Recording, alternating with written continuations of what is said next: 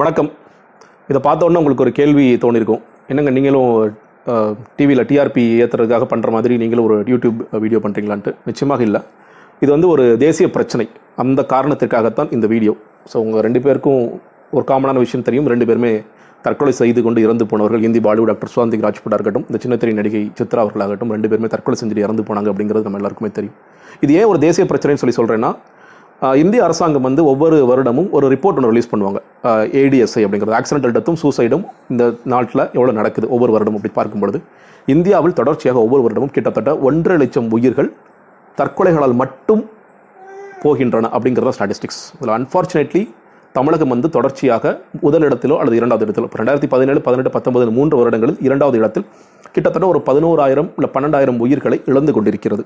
Metro சிட்டிஸ்னு பார்த்தீங்கன்னா சென்னை வந்து தொடர்ச்சியாக முதலிடத்தில் இருக்கிறது அப்படிங்கிறது சொல்லப்போனால் போன வருடத்துக்கு இந்த வருடத்துக்கு ஒரு கம்பேரிசன் போட்டிருந்தாங்க. சென்னை வந்து போன வருடத்தை விட இந்த வருடம் அதிகமான உயிர்களை தற்கொலையால் இழந்திருக்கிறது அப்படிங்கிறத நம்ம பார்க்குறோம்.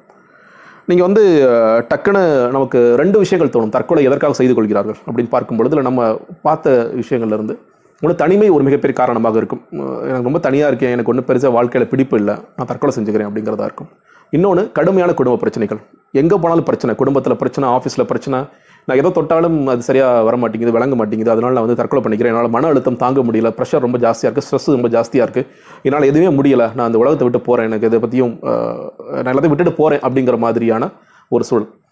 இந்த ஸ்டாட்டிஸ்டிக்ஸில் என்ன சொல்கிறாங்கன்னா மூன்று காரணங்கள் முக்கியமான காரணங்கள் தற்கொலைகளுக்கு இருக்கிற அப்படின்னு பார்க்கும் பொழுது குடும்பம் சார்ந்த அதே நேரத்தில் திருமணம் சாராத family issues not related to marriages அது வந்து அதிகமாக கிட்டத்தட்ட முப்பத்தைந்து சதவீதம் அதுதான் தற்கொலைகள் காரணமாக இருக்கிறது. இரண்டாவதாக கடுமையான நோய் இல்னஸ் மூன்றாவதாக ஒரு ஆறு சதவீதம் நீங்கள் வந்து குடும்பம் அதே நேரத்தில் திருமணம் சார்ந்த மேரேஜ் ரிலேட்டட் இஷ்யூஸ்லாம் இறந்து போகிறாங்க அப்படிங்கிறது ஸோ இதிலே நமக்கு தெரியும் இல்லையா? இந்த குறிப்பாக இந்த பெண் சித்ரா அவர்கள் வந்து நிறைய குடும்ப பிரச்சனைகளை சந்தித்தார் அப்படிங்கிறது. அது வந்து மாமனார் வீட்டு பக்கமோ இல்லை அவங்க வீட்டு பக்கமோ அப்படிங்கிறனால பொதுவாக குடும்ப பிரச்சனைகள் நிறையா இருந்த அழுத்தம் வந்து.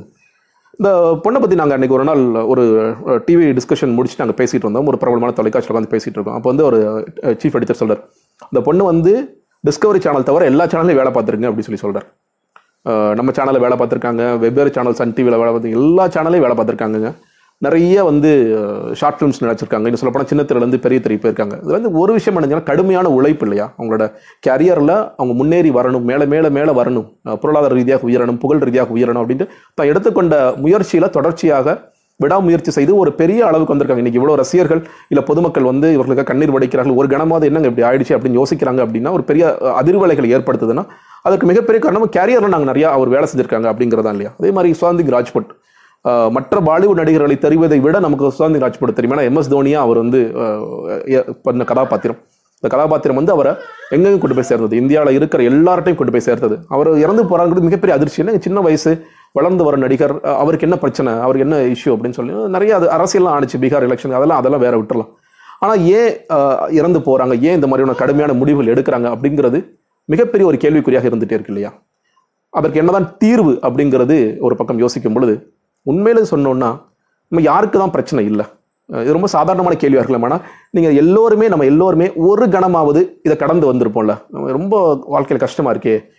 என்ன இவ்வளோ படுத்துது நம்மளை? நம்ம பேசாமல் நம்மளை அந்த முடிவு எடுத்துக்கலாம் தவறான முடிவு எடுத்துடலாமா அப்படின்ட்டு ஒரு கணமாவது சிந்தித்த பெரும்பாலானவர் தான் இருப்பாங்க. நம்ம வந்து இல்லை இல்லைங்க அப்பெல்லாம் யோசிச்சது இல்லை நான் எப்பயுமே வாழ்க்கையில் ரொம்ப பாசிட்டிவாக இருந்தேன். நெகட்டிவிட்டி வந்தது இல்லைன்னு சொன்னால் அது மிகப்பெரிய பொய்யாகத்தான் இருக்கும். எல்லோருமே ஒரு கணம் ஏன் இவ்வளோ பிரச்சனைகள் இருக்குது இந்த பிரச்சனைகள் வந்து மீள்றதுக்கு என்ன வழி? சில பேர் கடவுள்கிட்ட போவாங்க சில பேர் ஜோசியம் பார்ப்பாங்க. சில பேர் வந்து டாக்டர்ஸ் அணுகுவாங்க. சில பேர் இல்லைங்க வேறு எதுவுமே முடியாதுங்க. நான் தற்கொலை பண்ணி இறந்து போகிறதா எனக்கு ஒரே வழி. ஆனால் இது இது இது கேட்குற தீர்வுகள் சொல்லி பேசும்பொழுது நிறையா என்ன சொல்றாங்கன்னா இதுக்கான அதிகமான எப்படி தற்கொலைகள் நடக்குதுன்னு பார்த்தீங்கன்னா தூக்கு மாட்டிக்கிறாங்க. அப்போ அந்த மாதிரியான விஷயங்கள்லாம் வீட்டில் இருக்கக்கூடாது. கயிறு மாதிரியான விஷயங்கள். அப்படி பார்த்தீங்கன்னா இப்போ புடவை வேட்டி என்னென்னமோ ஃபேன் ஃபேன் மட்டம்லாம் இருக்க முடியுமா வீட்டில் அந்த மாதிரியான இஷ்யூஸ் இருக்கு.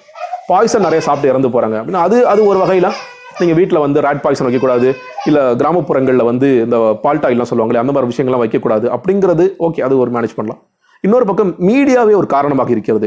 யாராவது ஒரு மாணவர் இறந்து போகிறார் அப்படின்னா இந்த மாணவர் இறப்பை திரும்ப திரும்ப காட்டுறது சில மாணவர்களுக்கே ஒரு தவறான இன்ஸ்பிரேஷனாக மாறி இறந்து போகிறாங்க அப்படிங்கிறது கூட ஒரு ஸ்டாட்டிஸ்டிக் சொல்லுது. மீடியா வந்து இன்னொன்று சில சில தற்கொலைகளை வந்து வீர மரணங்களை ப்ரொஜெக்ட் பண்ணுறது கூட மிகப்பெரிய தவறு. அது வந்து தற்கொலை செஞ்சிட்டாங்கிறத நம்ம தற்கொலை தான் பதிவு பண்ணி ஆகணும். அது அப்படி பண்ணுறதன் மூலியமாக பல பேருக்கு அது வந்து தவறான தூண்டுதலை கொடுக்குது. ஏன்னா நம்ம ஒரு ஒரு உயிரை இழக்கு இழப்போம் அப்படி இழந்து இழந்துட்டோம் அப்படிங்கிறது நீங்கள் தற்கொலை செஞ்சுட்டு இறந்துட்டாங்கிறது அது வாழ்க்கை முழுக்க தொடர்ச்சியாக அது எப்படி இருந்தாலும் அப்படி தான் இருந்தால் கூட இயற்கை மரணத்திற்கும் இந்த மாதிரியான செயற்கை மரணத்திற்கும் மிகப்பெரிய வித்தியாசம் இருக்குல்ல. இப்போ இதற்கான என்ன தீர்வு அப்படின்னு பார்க்கும்போது நான் கண்டிப்பாக எக்ஸ்பர்ட்லாம் கிடையாது நான் பெரிய சைக்காலஜிஸ்ட்லாம் கிடையாது. எனக்கு ஒன்றே ஒன்று தாங்க நான் வந்து ஒரு ஒரு மருத்துவமனைக்கு போயிருந்த ஒரு தடவை வேற ஒரு விஷயத்துக்காக அப்போ நான் பார்த்த ஒரு வாசகம் மட்டும்தான் இதற்காக தீர்வாக இருக்க முடியும்னு நினைக்கிறேன். ஏன்னா நம்ம தொடர்ச்சியாக பிரச்சனைகள் சந்திக்கிறோம் மன அழுத்தத்துக்கு உண்டாக்குகிறோம். எல்லோருமே யாராவது ஒரு நம்மளை வந்து ஒரு மாதிரி படுத்துறாங்க அப்படிங்கிறது தெரியும் பொழுது அதற்கான அந்த வாசகம் மட்டும் இது ஒரு தீர்வாக இருக்கலாம் அப்படிங்கிறதுக்காக உங்கள்கிட்ட முன்வைக்க வாழ்ந்து காட்டுதலை விட மிகப்பெரிய பழிவாங்குதல் வேறு ஏதாவது இருக்கிறதா? வாழ்ந்து காட்டுதலை விட மிகப்பெரிய பரி பழிவாங்கல் வேறு எதுவும் இல்லை அப்படிங்கிறதா அது. நன்றி வணக்கம்.